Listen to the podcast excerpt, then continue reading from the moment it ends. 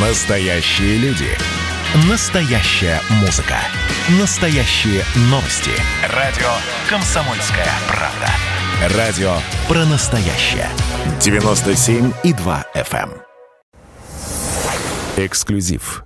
Здравствуйте всем, вы на волне радио «Комсомольская правда», у микрофона Алексей Иванов, и в ближайший час нам предстоит серьезный разговор об экономике. Между прочим, в этом году экономические темы могли затмить, наверное, только медицинские, да и то не всегда, чего уж там говорить, год выдался достаточно трудным, в том числе в финансовом отношении для многих. Кто виноват? И, главное, что делать, об этом мы сегодня поговорим с нашим гостем, председателем Совета директоров знаменитого завода «Россельмаш», председателем Совета торгово-промышленной палаты Российской Федерации по промышленному развитию и конкурентоспособности экономики России и лидером партии «Дело» Константином Бабкиным. Константин Анатольевич, здравствуйте. Добрый день. Здравствуйте, Алексей. Добрый день, радиослушатели.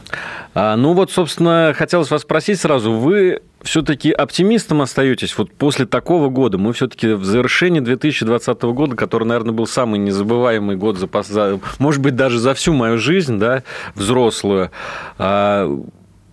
Вот многие говорят, что кризис – это не только плохо, но иногда и хорошо, потому что в кризис появляются новые возможности. Вот по вашему мнению, наша страна смогла эти возможности использовать в свою пользу. Вот многие сейчас показывают, что в Европе-то упало, там, допустим, ВВП на 30%, а у нас всего лишь там на 8%. Может быть, мы выйдем из этого кризиса сильнее, как вы считаете?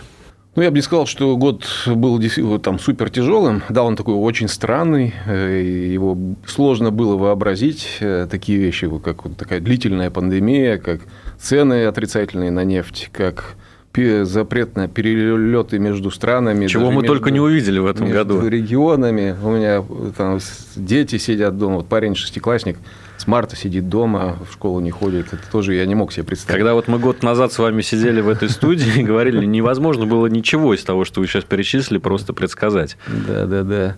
Но, тем не менее, не такой уж и страшный год. Все-таки, там, когда рушилась страна, когда там пугали друг друга ядерной войной, и более активно, чем сейчас, это ну, было пострашнее, мне кажется. Э, вот, э, да, но тем не менее кризис серьезный в экономике и не только в ней. Какими мы выйдем э, из, из этого кризиса, с моей точки зрения? Ну, я скажу так, две причины у этого кризиса. Первое – это, конечно, пандемия, такое ну, объективное достаточно явление – и второе, вторая причина – это неправильная экономическая политика. Я это говорил год назад, повторю сейчас. Кстати, у нас же сменилось правительство во многом. У нас новый премьер-министр в этом году появился. И тем не менее, вы считаете, что экономическая политика лучше от этого не стала? Да, ну как, нет, я скажу, что она стала лучше. Но не идеальной. Э, да, ну я так сказал, надо экономическую политику повернуть градусов на 100, пойти так не совсем в обратном направлении, а так вот... Э, Перпендикулярно, да? Еще даже назад, да, еще чуть-чуть назад. Да, да. Но за этот год она повернулась, по моим прикидкам, на 7%. Э, в чем это проявляется? Ну, начали более активно поддерживать вот сельхозмашиностроение, где я работаю сдвинули Чубайса, одного из столпов вот старой экономической политики. Ну вот сдвинули, скажем, не задвинули, а сдвинули, да, передвинули. Да, да, да. Поэтому я говорю, что чуть-чуть, да.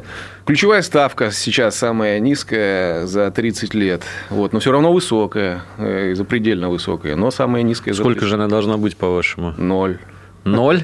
Ноль, Вот так вот прям. Ну, а почему? В Америке есть, в Китае есть, в Европе есть, а у нас даже, там даже отрицательные ставки. Если, она будет, если ключевая ставка будет ноль, то под какие проценты будут кредитовать, скажем, промышленность? Два. И это, вот, по-вашему, тот самый процент, под который можно развиваться, да? Ну, да. Не только промышленность, но и потребители кредитовать, чтобы они могли себе позволить там, не только стиральную машину, но и дом, и автомобиль на каждую семью молодую. Это тоже подстегнет э, экономику даст ей возможность развиваться. Так вот, э, да, ну, пандемия – это объективный процесс. Э, ну, надеюсь, что он закончится там, в следующем году. Вот, но э, неправильная экономическая политика – это субъективный э, продукт. Вот, и надеюсь, что первый вот этот момент э, пандемии, она позволит, ну, прочищает мозги, и, э, ну, рисует нам более очевидное Э, своими картинками, что надо все-таки свое производство развивать, что люди без работы это все-таки не, ну, не, не будут иметь дохода, не смогут себе позволить еду, там, ну и так далее. То есть э, все-таки очередная волна кризиса, надеюсь, что она толкает нас исправлять вот ту самую экономическую политику. Поэтому чуть-чуть э, улучшения есть, поэтому я надеюсь, что мы из кризиса не то что сильнее выйдем, но у нас есть все-таки после этого кризиса начать действительно нормальное развитие. Но надо признать, что все-таки Мишустин, который приходил э, в качестве вот человека нового в правительстве, наверное, со своими идеями, оказался в какой-то чрезвычайной ситуации, когда ему пришлось реагировать по ходу. Вот как вот по, по-вашему выход из коронакризиса, из вот этого коронавирусного кризиса, насколько в сложившихся обстоятельствах а, был адекватным и успешным. Есть же у нас целый национальный план спасения экономики, да, который а, вот, команда Мишустина разрабатывала. Вы наверняка, вот как крупный представитель крупного бизнеса, да, а, на себе это испытываете. Насколько он вот адекватен задачам, которые стоят э, сейчас перед Россией? Ну, возвращаясь к экономической политике, нужно исправить три вещи. Нужно радикально снизить налоги, нужно радикально снизить ключевую ставку, сделать кредиты доступными. И третье, более активно заниматься протекционизмом, выравнивать условия конкуренции. Ну, то есть защищать наших производителей, поддерживать их на внешнем, внешних рынках. Вот, три вот эти вещи надо исправить. Нало... Снижение налогов мы не увидели. Мы увидели скорее появление новых налогов, да? Да, да, да. Это отрицательная вещь. Ключевая ставка, сказали, что она, да, снизили, но снизили недостаточно. Это, На половинку, скажем так, да, выполнили? Да, да, да. То есть она все равно не позволяет развиваться. Протекционизм, э, забота о наших производителях, ну, тоже так вот, что-то есть вроде, там, кого-то поддержали субсидиями, что-то дали денежек сельскому хозяйству, где-то там санкции продлили, ну, ограничили импорт там, помидоров, сыров, молока, чего-то еще. Но системной такой работы, системного подхода, выравнивающего, нацеленного на равные условия конкуренции, я не вижу. Вот, поэтому, ну, а, да, какой-то антикризисный план. Вот я, вот сказали вы слова, а я не припоминаю конкретных мер. Что, что сделали-то? Ну, то я не знаю, что, что конкретно вот Если вы не знаете, да, то, то что вы можете сказать про людей, которые э, в, в этом напрямую не участвуют? Вот, поэтому все-таки вот э, магистральное там, направление экономической политики остается старым. Мы там члены ВТО, мы сырьевой придаток э, Запада, мы поле деятельности для мировых корпораций в ущерб нашим производителя. Э, вот. Поэтому, ну, так, чуть-чуть лучше стало. Да, Мишустин, ну как, он не совсем со стороны пришел, он же налоговой службой руководил. При, на, на той должности он радикально снизил количество проверок и радикально же нарастил сбор налогов. Там, за вот, предыдущий год, за 2019 он на 30% стал больше собирать денег с бизнеса.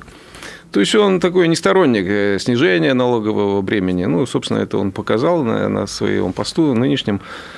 Вот, поэтому все-таки магистральная политика остается такая. Константин Анатольевич, хочу вам задать тогда прямой вопрос. Как должен выглядеть протекционизм здорового человека? Да? Ну, вот то, та самая политика, которая бы вас устроила. Это тарифы на иностранные товары, на конкурентов. Э, вот в частности, да. там у Россельмаша же тоже есть конкурирующие западные фирмы, которые поставляют комбайны, тракторы, хотя мы их делаем не лучше, а порой даже лучше, да, чем э, да, немцы да. или канадцы. Да, спасибо за вопрос. Э, обычно люди боятся слова протекционизма, представляют, что мы сейчас запретим импорт там, всего, одежды, там, ну, там, переоденем всех в одинаковую там, одежду, заставим есть один, какую-то простую еду.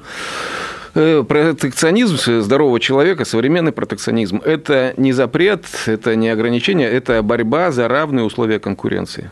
Э, вот если мы берем ну, производителя ну, мебели там, в России и в Китае, смотрим, в России он, э, российская мебельная фабрика берет кредиты под 10%, в Китае под 2%.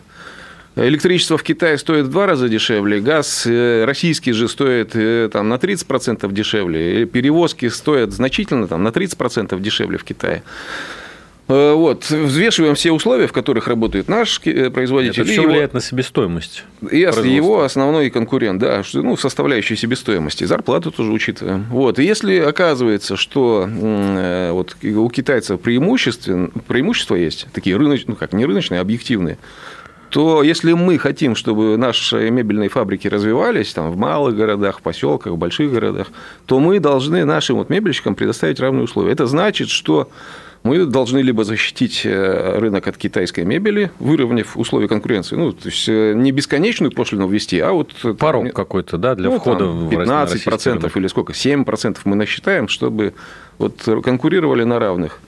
Вот. Э, но и это не единственный инструмент. Снижение налогов, снижение ключевой ставки, там, снижение стоимости электричества – это тоже борьба за улучшение условий Э, работы наших промышленников, и это своего рода тоже в широком смысле протекционизм. То есть протекционизм – это поддержка своих производителей. И, и, и еще раз, не создание им абсолютно тепличных условий, а создание для них равных условий конкуренции всего лишь на внутреннем рынке а, и, и борьба за внешние рынки. Вот, и, и я еще спрашивают, что а если у нас вот нету производителей?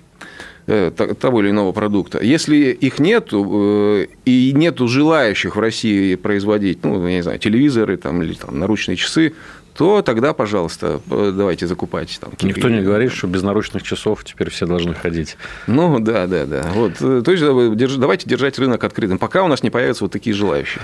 Друзья, давайте сделаем перерыв на рекламу, первую нашей передачи, и через несколько минут возвращаемся в эфир.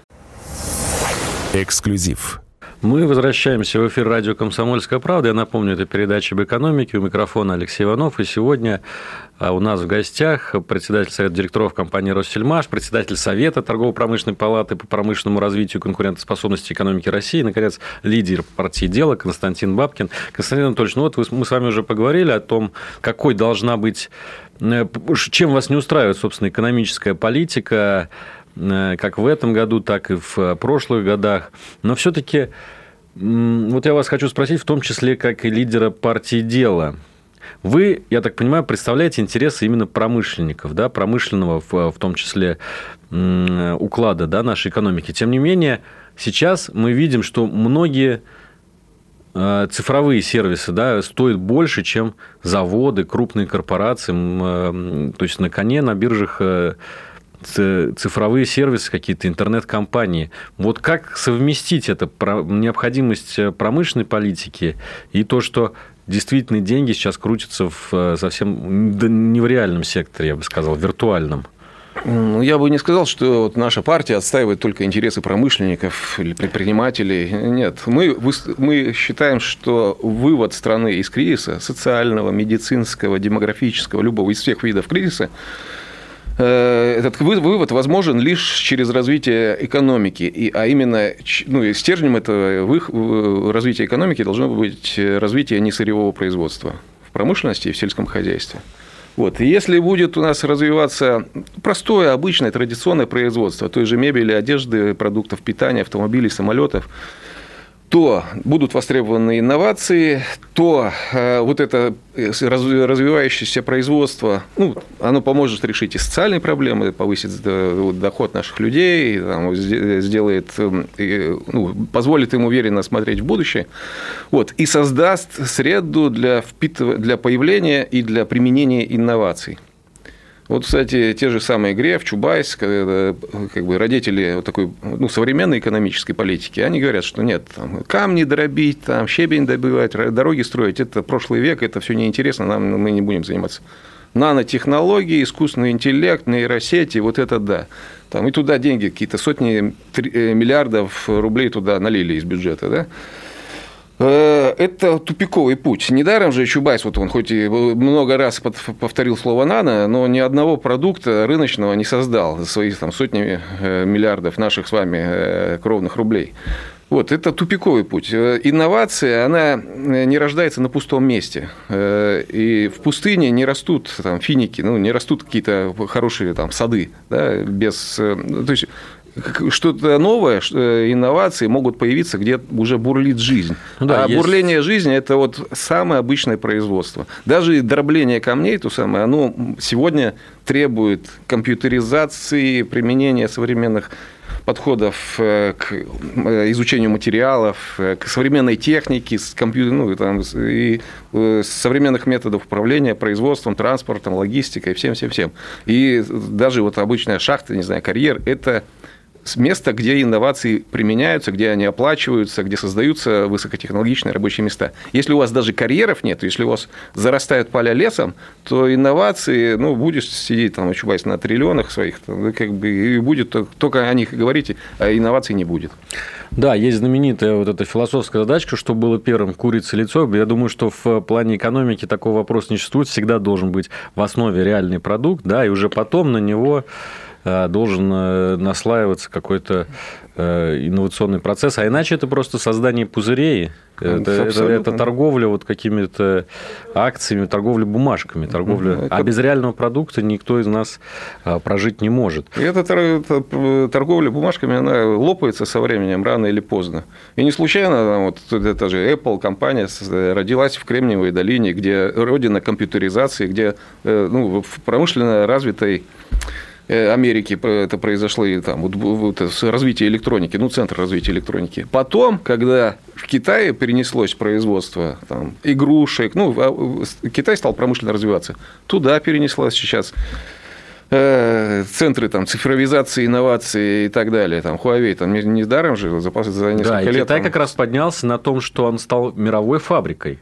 В первую очередь. И начинал с шитья бумаг, э, рубашек, там, тапочек. Да, помните, в 90-е или даже в нулевые годы Made in China означало э, признак какого-то дешевого и низкопробного товара. Сейчас, Простейшего, да, да. Сейчас э, китайские автомобили у каждого второго, китайские телефоны тоже у каждого второго. Да, бурит э, Луну Китай, бурит доставляет Китай. грунт. Ну, то есть, вот этот путь, который они прошли. Ну, вот я, честно, не знаю, согласитесь вы со мной или нет, но мне кажется, мы должны признать, что Россия до сих пор остается страной, которая продает на Запад сырье в основном, да, а покупает готовую продукцию. Как это переломить? Как перевернуть ситуацию, чтобы было Желательно наоборот. Ну или хотя бы продавали мы не только сырье, что, в общем, не позорно, но и продавали что-то готовое. Создать условия для производства этого чего-то готового. Для этого надо изменить три вещи. Налоговую, внешнеторговую и денежно-кредитную политику. Это все достаточно быстро можно сделать, было бы желание. А что касается обратного процесса потока импорта в Россию, да, вот мы э, в этом году э, столкнулись э, с резким падением курса доллара, да, это было весной. Сейчас вроде бы, вроде бы какие-то движения назад идут, но я бы не стал вот обольщаться, честно говоря, по поводу того, насколько укрепляется российская валюта. Может быть все что угодно. Курс доллара вырос, соответственно, дорожают все товары, в которых э, есть импортная составляющая. Это далеко не только смартфоны и далеко не только техника. Да? Даже продукция сельского хозяйства во многом основана на импортных семенах.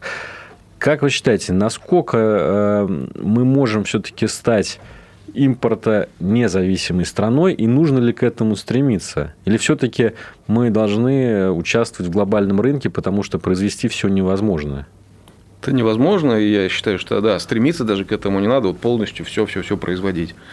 Достаточно лишь создать, создавать условия, ну, наладить механизм создания равных условий для производителей любых товаров сырьевых.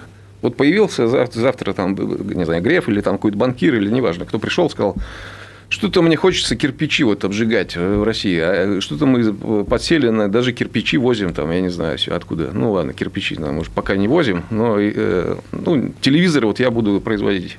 Если это реальный как бы, э, предприниматель, ну, как бы, все-таки люди с репутацией уже на рынке есть. Вот. И если, ну, можно провести оценку. Если это э, мы увидим, что это реальный проект, то Минпромторг, Минэкономразвитие, там, правительство в целом должны посчитать вот те самые издержки объективные на производство этих телевизоров и создать вот этому, э, ну, этой отрасли нормальные условия. Вот, э, то есть останутся какие-то дыры. Э, что-то мы будем импортировать все равно. Ну, ну, хорошо, ничего страшного, будем импортировать. Вот, ну, как бы Э, нормально. Мы все-таки у нас достаточно мощная страна с мощной, э, мощными традициями. Мы многое можем производить, но все не, не обязательно. Знаете, вот есть знаменитый такой не очень приличный анекдот про АвтоВАЗ, да, когда, в общем, завершается он тем, что главный инженер говорит, что вот, место проклятое. Да, да место, вот ты, ты говорил, что руки у меня не с того места растут, а тут пришли новые владельцы Запада, у них тоже ничего не получается. Так это место проклятое. Вот вы не согласны с тем, что у нас просто не получается производить сложную технику? Ну, вам-то, наверное, конечно, все карты в руки, потому что комбайны, тракторы, это все-таки вот, ну, вот чем, чем занимается Россельмаш, это сложная и серьезная техника, которую вы производите на мировом уровне. Ну, в 40 стран мира мы ее поставляем, в том числе в Германии у нас уже 6 дилеров есть в разных регионах. Э, можем мы производить. А что касается автомобилестроения, там вот АвтоВАЗ, у нас же было несколько заводов. В Ижевске, в Москве, э, где там, э, ну, несколько в Ульяновске, в Нижнем да, Новгороде, да. Э, все в асфальт закатали. Ну, как бы все, сейчас нету российских машин, да, все вот только иностранные. Локализация происходит. Ну, то есть, ну, а, там, ну, берем иномарки и тут же их собираем. Почему? Потому что тот же Греф, когда был министром эконом-развития, он говорил, что, ну, это вот, да, место проклятое, давайте-ка затаскивать сюда вот иностранные корпорации. Там всем открыл двери, э, там долго затаскивали там, последний Мерседес, гордились, что затащили и Мерседес, э, и при этом наливали вот этим вот сборочным производством, добивались, чтобы начали собирать иномарки, финальную сборку осуществлять. При этом наливали им льготы э, налоговые, наливали субсидии, давали какие-то кредиты, бесплатные э, земли.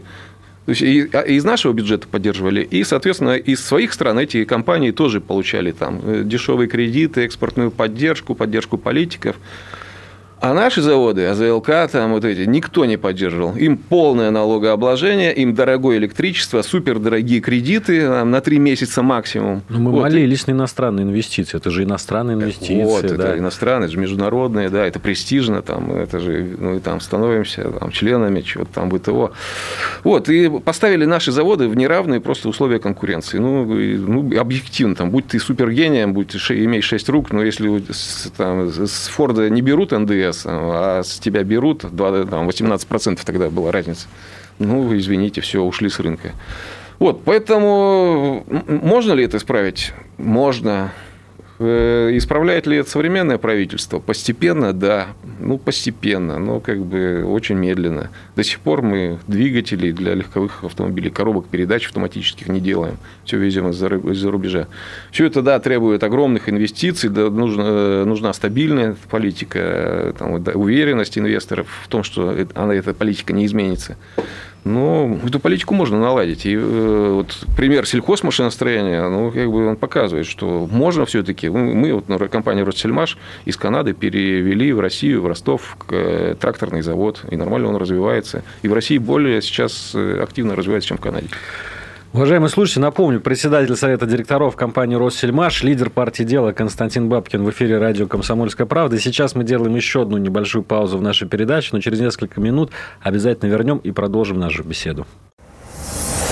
Эксклюзив. Мы снова в эфире радио «Комсомольская правда». Я напомню, микрофона Алексей Иванов. И сегодня в гостях у нашей радиостанции, чему мы очень рады, председатель Совета директоров компании «Россельмаш», лидер партии «Дело» председатель Совета торгово-промышленной палаты по промышленному развитию конкурентоспособности экономики России Константин Анатольевич Бабкин. Ну, давайте вот так вот, Константин Анатольевич, мы много в первой половине нашей передачи говорили о том, что не так, что почему реальный сектор поддерживают недостаточно, почему иностранные производители зачастую даже у нас на нашем же внутреннем рынке оказываются в более выгодных конкурентных условиях. Это, собственно, часть государственной политики, наверное. Вот если бы вы, ну, у вас вот собственная партия, есть не собственная, конечно, но вы лидер партии, партия дела, э, если бы вы могли формировать э, промышленную политику России, что бы вы сделали, какие законопроекты в первую очередь вы бы внедряли? Тут нельзя обойтись какими-то э, там двумя-тремя законами. Ну, вот это, эти решения находятся на стыке решений исполнительной власти, Думы, ну, не скажу законодательной власти, но а, деятельности Центробанка. Ну, чтобы снизить ключевую ставку, просто нужно провести заседание Совета директоров Э, этой организации. Это можно сделать за один вечер. Вот они почему-то любили ночами собираться и поднимать ключевую ставку. Я не знаю, на ФРС они э, ориентировались или что. Ну, неважно, это быстро можно сделать. Правда, в денежно-кредитной политике нужно еще две вещи изменить. Перестать э, паровозами э, возить деньги за границу, вот эти золотовалютные резервы, там 600 миллиардов долларов накопили за границей. Вот, эти денежки надо возвращать постепенно, они раздуты, вот эти золотовалютные резервы, э, сюда вернуть. Ну, это процесс, ну, это может, конечно, занять годы, быстро эти деньги не вернут. Э, золотой запас Германии уже там 50 лет пытается вернуть, по-моему, до сих пор не вернула. Вот, но, тем не менее, перестать отвозить уже э, вот эти деньги за границу, это уже большой плюс и подспорье для нашей экономики будет. Вот. И третья вещь в денежно-кредитной политике, которую надо изменить, это перестать Э, уничтожать малые и средние банки. Вот у нас там до сих пор, по-моему, два банка в неделю убивают. И на протяжении нескольких... Чистка банковского сектора, так это называется. Ну, да. Вот э, надо перестать чистить или, другими словами, терроризировать банковский сектор. Надо, вот, если отзывать, там, наказывать за нарушение, то в судебном, пожалуйста, порядке. И там а, наказывать э, должностных лиц, а не уничтожать весь бизнес, там, стремиться к этому. Вот, ну, это тоже, ну, как, перестать уничтожать банки можно сразу тоже за один вечер. Вот, э, ну, ну вот это, короче, денежно-кредитную политику можно сразу. Судя по вашим словам, все таки основ...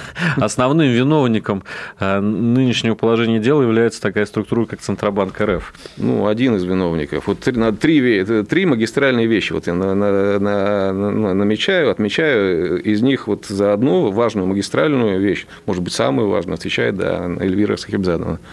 Набиулина. В ней, в ней дело, да, и вот ее, исправить ее политику, ну, можно достаточно быстро, хотя последствия будем разгребать еще очень долго. Вот, то есть это не закон, это просто вот решение исполнительной власти. Может быть, даже кадровое. По, большому решение. счету, это э, позиция, которую должен занимать председатель Центробанка, да, то есть можно просто поменять председателя Центробанка на, на человека, который будет проводить другую политику. Да, который не только на инфляцию там ориентируется, а все-таки видит всю экономику, рабочие места, там, промышленность, сельское хозяйство потребителей.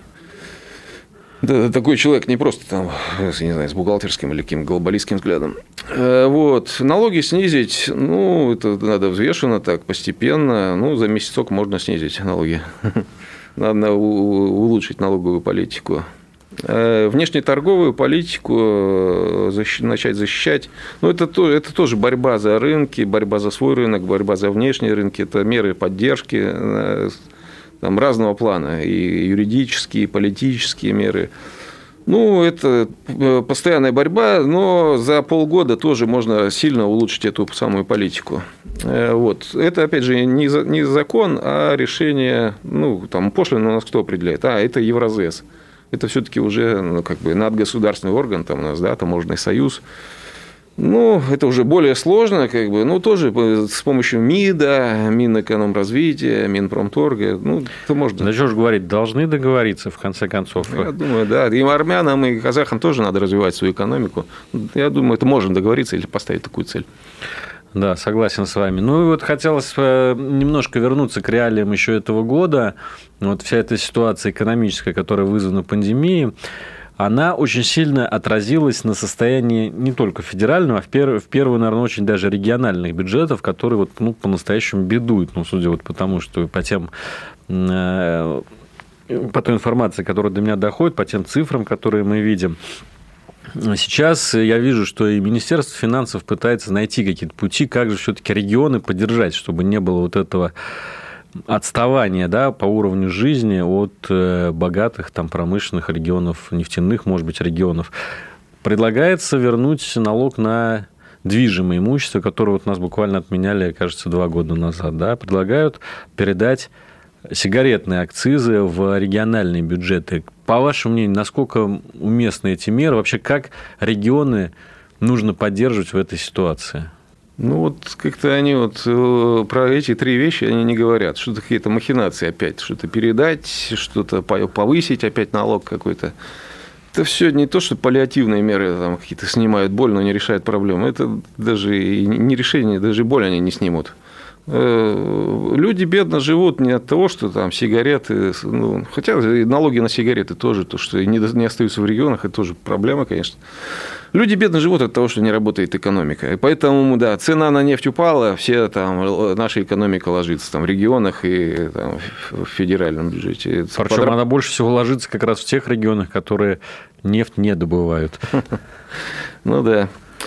Вот, э, поэтому ну, в, в нынешней, в сырьевой модели мы всегда будем зависеть от колебаний мировых рынков, от решений зарубежных органов, там, от санкций, от, ну, от решений там, мирового начальства. Вот. Поэтому вот какими-то такими вот э, мелкими мерами тут не решишь проблему. Надо все-таки понимать, что там мировой рынок это хорошо, там нефть поставлять, но на самом деле наша экономика она не должна зависеть объективно от цен на нефть, на, на газ, там, на, на удобрения.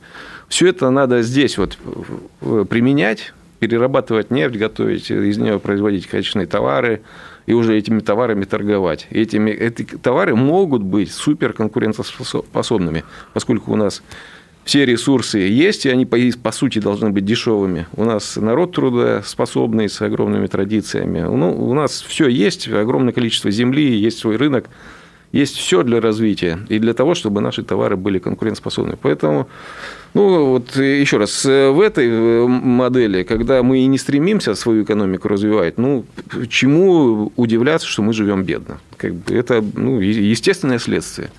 Вот, поэтому что там, ну вот эти решения Минфина, вот это я не, не верю. Они пока они... еще не решение, пока это обсуждение. Я боюсь, что и этого не будет. Да, да. Ну я не верю даже, если что они примут, то это как-то э, реально улучшит ситуацию. Ну знаете, как в народе говорят, не жили богато, нечего и начинать, да? Я думаю, это сейчас присказка у всех на устах. Но вот расскажите, Константин Анатольевич, как Давайте вот перейдем на уровень конкретного предприятия, как Рассельмаш а, переживал 2020 год. Все-таки у вас, вот вы сами сказали, 40 стран, да, это э, страны, которые вашу э, продукцию импортируют к себе. А, границы были закрыты. Как-то это повлияло на вот ваши поставки, на вашу загрузку вашего завода? Вообще со сложностями столкнулись все. Как вы их прошли? Ну вот наша отрасль э, ну, не испытала вот таких впрямую трудностей, ну как бы ограничений.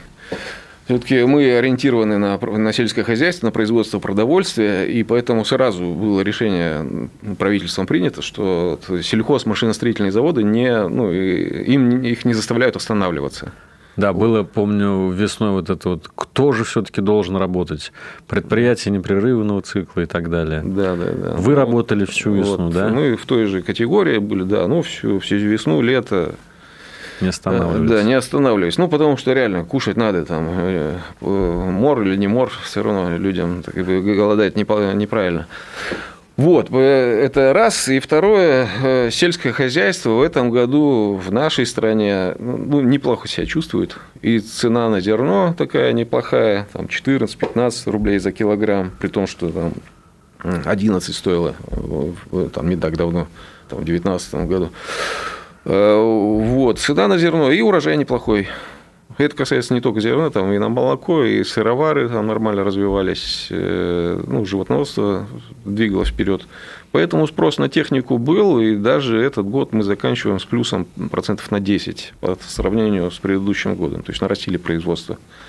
Вот, поэтому вот, э, на фоне кризиса 10%, ну, наверное, неплохой, даже хороший результат. Вот, поэтому поэтому ну, вот, э, неплохой год для нашей отрасли. А на 2021 год какие планы? Еще будете увеличивать? Не знаю. Как, как, как сложится, да, ну, политика, э, в том числе денежно-кредитная, да, и как, да. И, и как сложится эпидемиологическая да, ситуация. Да. Ну, вот сейчас острая тема, правительство обсуждает, что э, цена на продовольствие выросла. Какие э, решения? Заморозить цены на продовольствие приняты, да? Ну, пока это без санкций, да, просто на уровне, я так понял, рекомендаций это принято. Наверное, это не приведет к снижению там, инвестиций в сельское хозяйство. Но правительство сказало, сказало, если через два месяца мне ситуация не будет нравиться, я буду ограничивать экспорт э, пшеницы, там, буду ограничивать э, другие рынки ваши, и тем самым будет забирать деньги у крестьян. Если это произойдет, что было уже там в предыдущие годы, то будет падение и цен, будет падение доходов крестьян, и будет падение на нашем рынке. Поэтому я не знаю, каков будет следующий год. Друзья, сейчас еще одна пауза в нашем эфире. Через несколько минут возвращаемся. Алексей Иванов и Константин Бабкин в эфире радио «Комсомольская правда». Эксклюзив. Снова возвращаемся в эфир. Алексей Иванов у микрофона. Сегодня в гостях э, на радио «Комсомольская правда», председатель Совета директоров компании «Россельмаш», лидер партии «Дело» Константин Бабкин. Константин Анатольевич, ну вот мы с вами уже начали говорить о, об одной из самых горячих, наверное, тем декабря 2020 года, о ценах на продукты. Настоящий разнос устроил и президент, и потом премьер-министр э, за то, что поднялись цены, в первую очередь, там, на сахар, на подсолнечное масло. Ну, мы знаем, что на другие продукты тоже поднялись цены. Но все-таки решение о том, чтобы установить потолок цен, да, какие-то фиксированные цены, оно выглядит очень нерыночно. Вас вот э, не пугает вот возврат к каким-то вот таким госплановым практикам, да, которые существовали в, э, во времена позднего СССР? Ну, нет, ну, по-разному можно это все добиваться. Ну, в принципе, нет, не пугает. Вот в Канаде, где у нас производство находится, там э, государство определяет цены на электричество, например. Э, Трамп добивался, там, боролся за справедливые цены на металл. То есть он боролся там, с китайскими поставщиками. Не только металла, он как бы тоже опосредованно регулировал цены. Заветы чистого рынка предали все. Да, да, да. да все, все превратились да, там, в таких да, регуляторов, протекционистов. Э, вот, то есть э, как, как, как таковом вот, стремление там, повлиять на экономику, преступления-то нет. Другое дело, что как это осуществляется, какими методами и в чью пользу. Вот. Почему-то э, то, что за, на то, что за два месяца металл подорожал на внутреннем рынке на 30%, ну, вот правительство это не волнует, да? И никаких там санкций, никаких ограничений на наших металлургов это не влечет. Да? Э, при этом э, э, на крестьян вот можно кричать, там, что-то их заставлять дешево продавать. То есть не одинаковый подход, и опять же в сторону сырьевиков, вот тех самых там. Вот, поэтому, поэтому не знаю. Ну и, и дальше, если все это приведет к ограничению ну, или к борьбе за, за, за, за низкие цены на оптовые э, продукты сельского, сельского хозяйства, то это будет, конечно, негативно. Что я имею в виду? Вот если прийти в магазин, мы увидим, что буханка стоит, ну, ну не знаю, там 100 рублей условно. Из этих 100 рублей крестьянам достается лишь 10 рублей. 90%, 90 рублей забирают банкиры, перевозчики, посредники, Торговые налоговики сети. и прочие ребята. Так вот, э, сейчас правительство бьется за снижение вот этих, удешевление этих 10%. Цену на оптовую цену на зерно пытается сбить. А про 90% э, что-то речи я не слышу. Ни, ни налоги не снижаются, ни ключевая ставка, ни, ни там какие-то дорожные налоги не снижаются. Торговые наценки. Да, торговые наценки, акцизы на топливо, ничего это не снижается. Слава богу, а, кстати, вот позитивно это то, что они говорят, что да, вы снижите цены, но мы э, субсидиями вам возместим. Это, наверное, как бы правильно, да. Ну, хотя эти субсидии можно было бы давать не пекарям, а вот тем самым адресно бедным людям, для которых цена хлеба, она важна. Вот это более эффективно было бы. И это применяется, кстати, и в Америке, и в Европе. Да, собственно, есть и программа продовольственных карточек, которую мы отвергаем, зачастую пометуя там о каком-то советском опыте, хотя ничего страшного в этом тоже нету. Да, и вот зачем? Вот мне деш... ну, дешевый хлеб ну, не так принципиален, ну, как бы я нормально зарабатываю. А вот это... при этом мне государство будет датировать цену хлеба. Ну, зачем это? Не в коня корм, как бы. Не адресно вообще. Не адресно, да. С людей, с кого-то соберут налоги, мне отдадут. Ну, это неправильно я не, на это не претендую. Давайте адресно, вот тем, кто, кому это важно. Вот как-то можно было бы, или можно сейчас по-прежнему по-другому это сделать, чтобы и крестьяне имели работу и нормальный доход, чтобы бедных было меньше, и чтобы они перестали быть бедными, чтобы они тоже получили возможность работать, зарабатывать, чтобы экономика росла.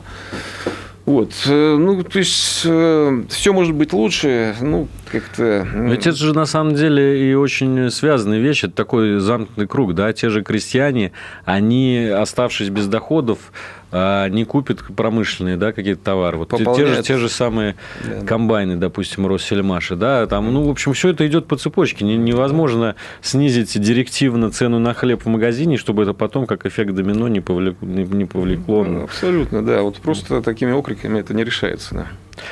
Ну и давайте, наверное, уже под завершение нашей передачи все-таки о каких-то более философских вещах поговорим. А, тоже 2020 год. Вы, кстати, уже начали э, об этом говорить, когда рассказали про своего сына, да, который с марта это, то есть, получается, 9 месяцев сидит дома на дистанционном образовании. Вообще, вот вас э, удаленка радует или напрягает? Потому что многие говорят, что продуктивность повышается. Не учеба, может быть, да, но работы а, на, дистан... на дистанционном формате. Есть все-таки какие-то плюсы? Или вы э, выступаете за то, чтобы как можно скорее, при любой возможности, вернуться к э, обычному нашему миру, где все ходят на работу и общаются друг с другом глаза в глаза? Mm. Ну, я думаю, что, конечно, надо применять современные технологии, ими пользоваться. Вот эти конфи видеоконференции, они действительно ну, делают жизнь более оперативной. Иногда они ну, экономят время и возможности, и повышают оперативность. Но какие-то базовые вещи, там, школьное образование шестиклассника, ну, удаленка не заменит никак, не заменит очное обучение. Ну, я вижу, он сидит в телефоне, смотрит там урок и в телефоне играет, что-то там ковыряется, может быть, там чай пьет, отвлекается. Ну, это дети, как бы им нужно все-таки, ну, как бы атмосфера. Мы часто забываем, что школа это не только объем знаний, да, это в, это в первую очередь, наверное, даже воспитание. Воспитание, навыки общения. Абсолютно, да, это учение, ну, вписывание в социум, да, да, да, это там, ну, подраться Учитель, там даже учитель иногда. должен быть э, да. человеком, который в том числе является и примером, да, для ученика, для ученика своего. Абсолютно, да.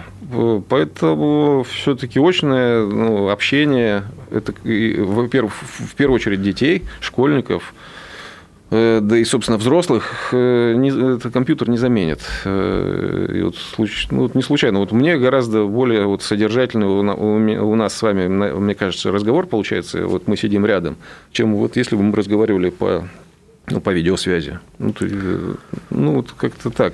Все-таки мы остаемся людьми, к счастью. А вы не разделяете вот такой конспирологической точки зрения, что, может быть, кто-то специально, ну, скажем так, форсирует эту историю с э, дистанционным образованием, что в этом есть какой-то там тайный замысел?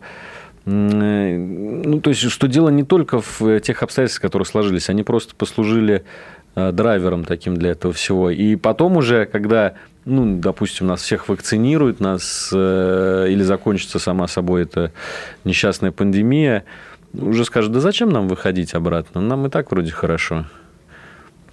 Будут, наверное, э, говорить и такое. Будут, ну, те, кто расценивает образование как услугу, например, а такие сейчас, я так смотрю, в Министерстве образования их немало, скажем так, они скажут, а что так это более экономично, дешево.